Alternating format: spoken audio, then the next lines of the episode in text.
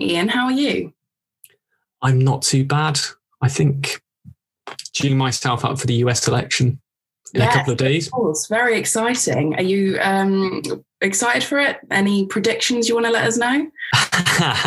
well, I won't make any predictions, but I guess um, exciting, but also quite nervous. I can only I can remember when I was watching the debates. It's kind of like watching a football match where your your your team is playing, and you're just hoping that your your team doesn't kind of lose and go it goes all wrong. And and really, that's what it's going to be like. You know, I think it's almost like a uh, a World Cup campaign, and you're coming to the culmination of it now. And so it's exciting, but quite nervous in some senses as well. Well, I think we'll circle back around to um, the US election in a bit. But um, okay. tell me a little bit about yourself and what brought you to Cardiff.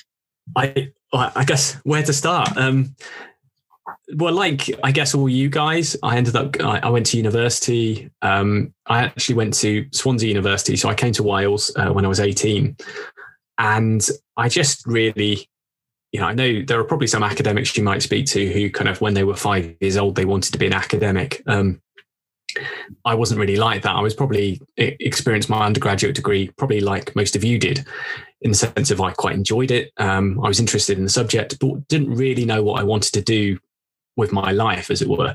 Um, and so ended up doing a master's that went pretty well. Um, was given the opportunity to do a PhD, so I did that in Swansea still. So I stayed in Swansea, and then uh, I went and worked in Bristol University for a couple of years. Um, and then came back to Cardiff because my uh, my wife's from Cardiff, so I was living here, so it was not ideal kind of opportunity. Um, and came and worked at a research centre in Cardiff University called WISERD, which is the Wales Institute for Social Economic Research, Data and Methods. Um, it really rolls off the tongue then. Yeah, it does. Um, that's why we called it Wizard. But as you can imagine, when I went and gave kind of conference papers, there I had to put up with an awful lot of kind of Harry Potter jokes um, for that kind of two or three years that I was working there.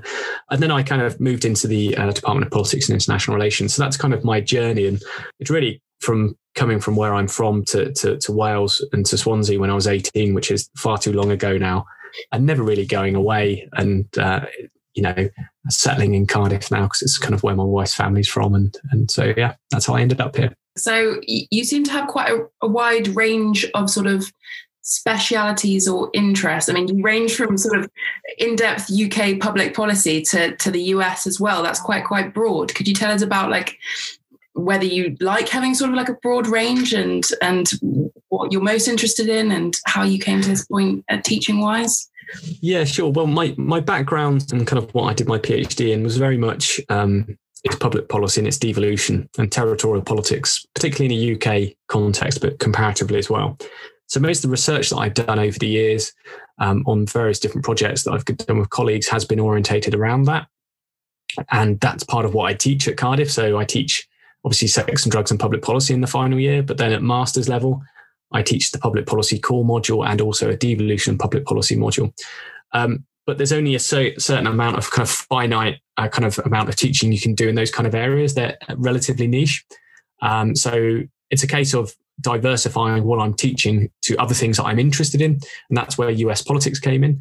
Um, so it's having conversations with kind of heads of department at that point in time. Well, what would you like to teach in addition to that to kind of diversify the kind of offer that we're giving students. And that's when I started teaching US politics. And I've been doing that for uh, or four or five years now, I think. So that's kind of how it's happened. Um, and I quite enjoy it because, you know, my, my research, as I say, is focused on public policy. It's focused on devolution. Uh, a lot of my teaching's on that as well. And it's quite nice to actually do a bit of teaching in something different, almost as a kind of a little bit of a holiday. So yeah. US politics is my holiday every year that I take uh, in the autumn. And then for the rest of the year, I'm focusing in on my kind of, you know, uh, public policy stuff. That makes sense, to be fair. I suppose having that wide range makes it more interesting. Do you have um, an interesting political figure you've ever met that you'd like to talk about, like the most interesting?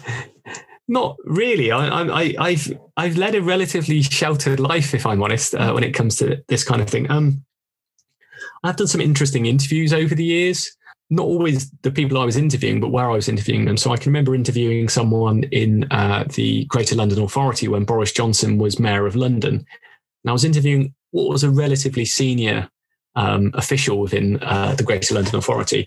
And halfway through the interview, it was going okay. It's quite a, about quite a boring subject. So I won't uh, say about but kind of like housing and things like that.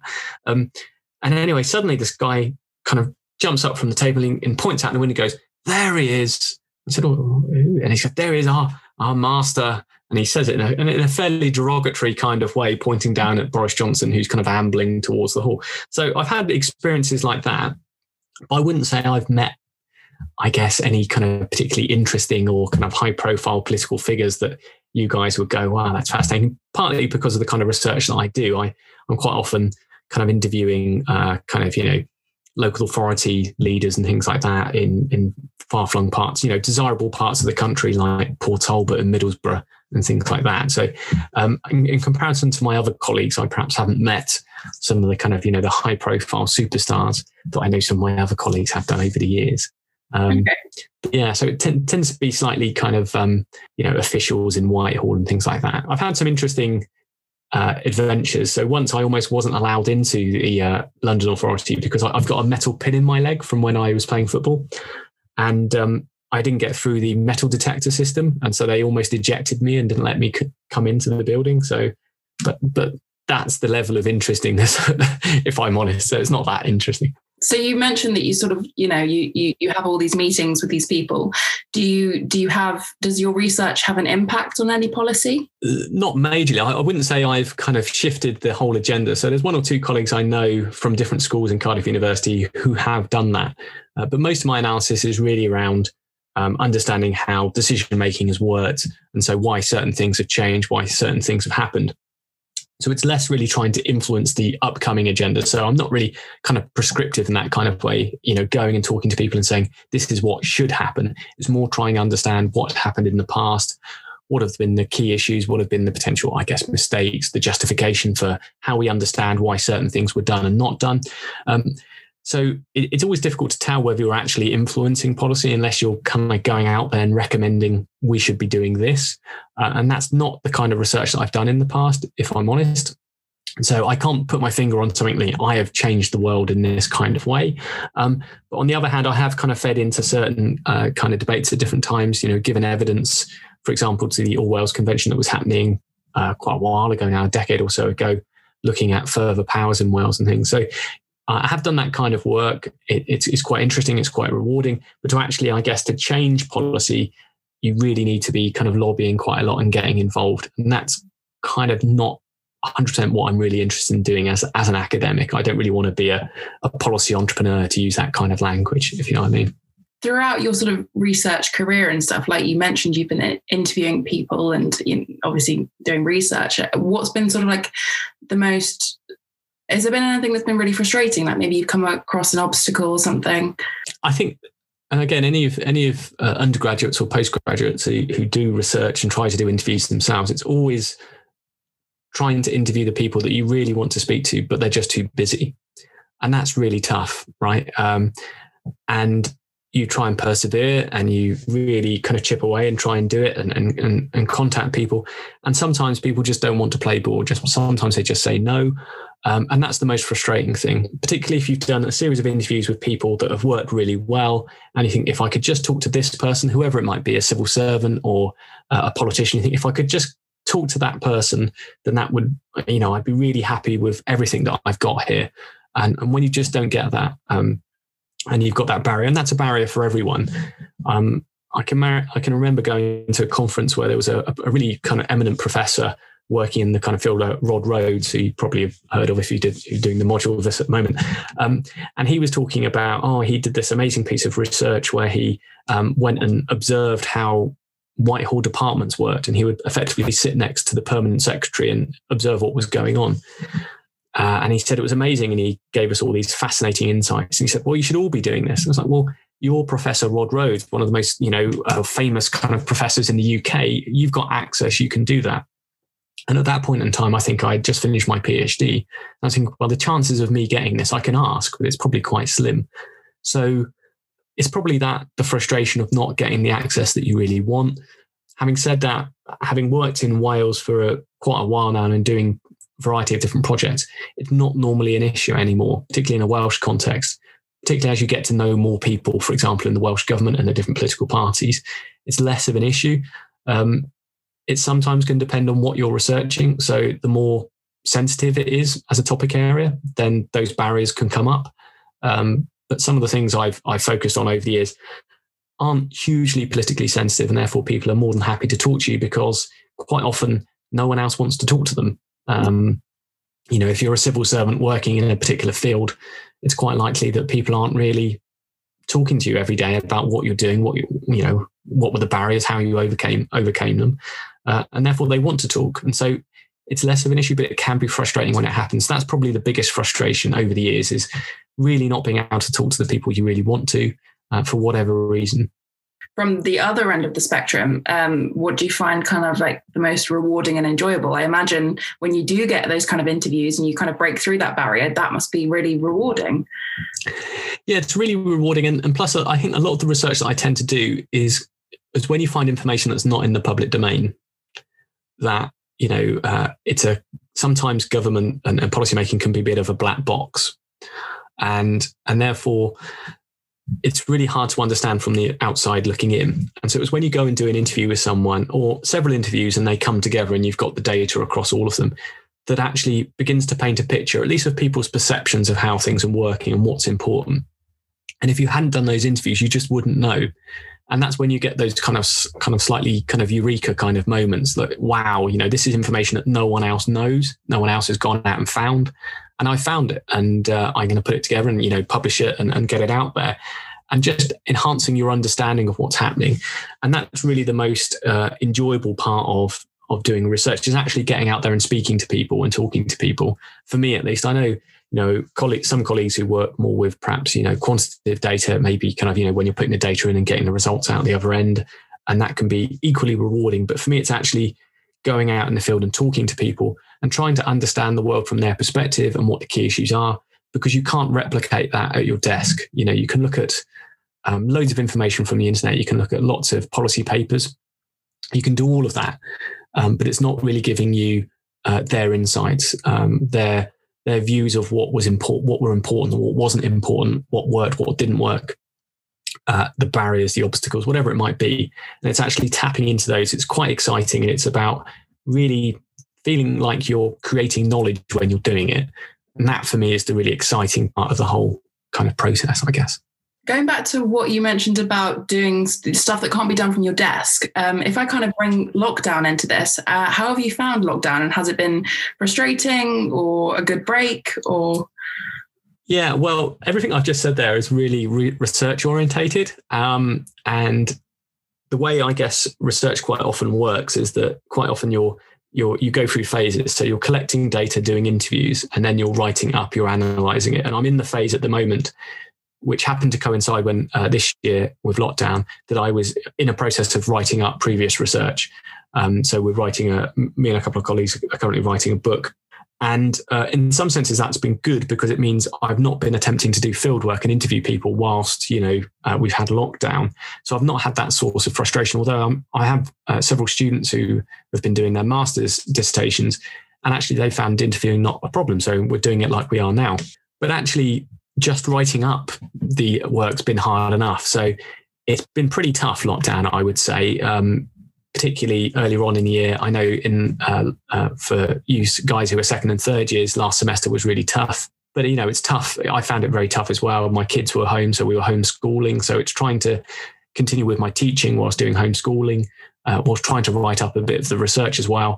And again, quite a lot at the, at the time I was feeling I was kind of, there's only so many hours in the day.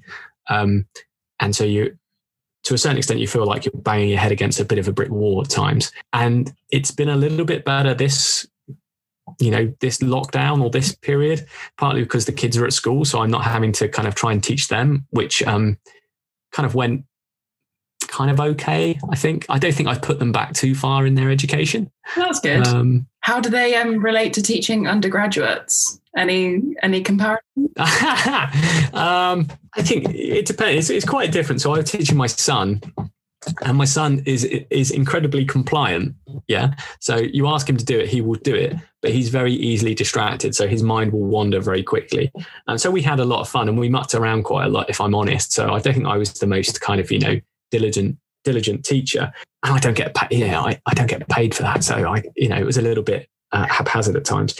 Um, how does it compare? You know, I, I like to think that a lot of my undergraduate students are actually quite passionate about what they're doing. Not all of them are, if I'm being honest. And so I guess there is a little bit like that. Some of the things I did with my son, he was quite passionate about. And that has reminded me of a couple of seminars I've had over the years where some of them have been brilliant and others, perhaps everyone in the room would rather not be in the room at that point in time, perhaps, maybe. Um, but I like to think maybe that, that few and far between, perhaps. But yeah, that's as I'll be that's as diplomatic as I can be. I no, fair, completely fair enough. Again, lockdown. Do you have any tips for uh, anyone? Like, how did you cope through lockdown? Any good habits you had or routines or anything? Everyone's different, so everyone has different routines that work for them.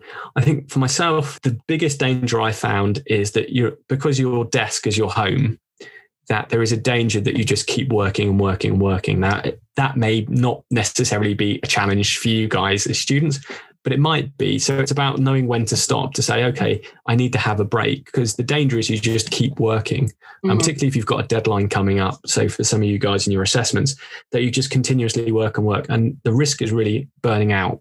Mm-hmm. And so it's about building into your day bits where you can actually say, I'm going to stop and have a break for an hour. And that was really easy in the last lockdown because the weather was nice and we could go outside. So you go and sit in the garden for an hour um, mm. and just kind of you know get yourself back together again before going back to work. Um, I haven't quite mastered that this semester because it's been so busy. So uh, I've not been very good um, at, at, kind of marshalling my time. So I just continue working if I have to to get kind of lectures recorded and done and things like that.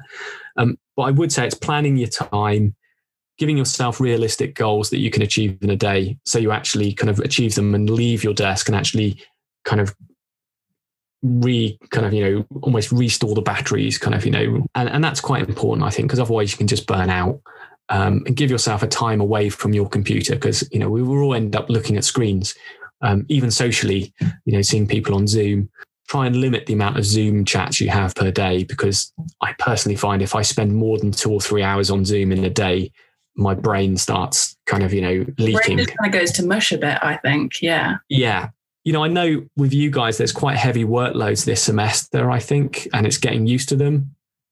And that's one thing is getting used to them. But the other thing is also planning your time and allowing yourselves to kind of, you know, also have that rela- re- relaxation point rather than continuously working, because that doesn't do you any good when it comes to actually doing your assessments when you're sitting. That's probably my best advice. I'm not, I'm not very, I'm sure my wife would say I'm not a very good person to give advice because I don't, uh, I don't necessarily can, you know, order my time very well at times. There we go. We're going to end with some quick fire questions, if that's okay with okay. you. Uh, so, firstly, what color is your toothbrush? White and blue, I think. It's an electric one. Ketchup or mayo? Ketchup. UK or US politics? That's a hard question. It's meant to be quick fire, isn't it? Yeah, they're meant to be quick fire, yeah. At the moment. What does your gut tell you? Gut instinct? I don't have a gut instinct on that. Sorry, this is rubbish, isn't it? This is the, worst quick fire round in the world. I'll say, you know, because the election. I'll say US politics because the elections on Tuesday. Okay, okay. Cardiff or Swansea? Swansea. Okay. Um, Boris or Trump? that's it. That's a that's a hell of a choice, isn't it? Um, uh, for entertainment value alone, Trump. March lockdown or November lockdown? March lockdown. Pepsi or Coke? Pepsi Max not yes. full fat Pepsi Max. And one final question that we had uh, uh, that many people on your um, module were interested in: How's your bathroom going? Oh, it's finished. The remodeling, yeah. It's finished. Um, uh, yeah, very happy with it. It got done before lockdown as well, so that's a bonus.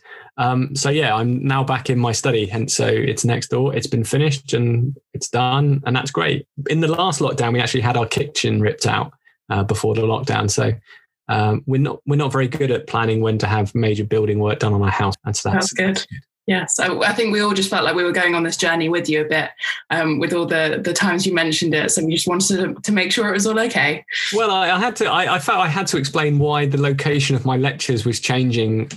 Well, it adds a bit of extra scenery. It makes it. You just it add a bit more and if you if you'd been eagle-eyed, you also would have noticed that the in in the bedroom where I was recording some of my lectures, the colours of the wall changed halfway through because I actually painted that room. So if you were really eagle-eyed, you would have noticed that. I have to say, I don't think I managed to pick out that detail, but oh well, there you go. Yeah, obviously, I'll need to go back and rewatch them all just to exactly. Sure. That that might be a, a quiz question on my uh, one of my assessments, perhaps the two colours of the walls. Yes. Yeah. Okay. Well, thank you so much for joining us today.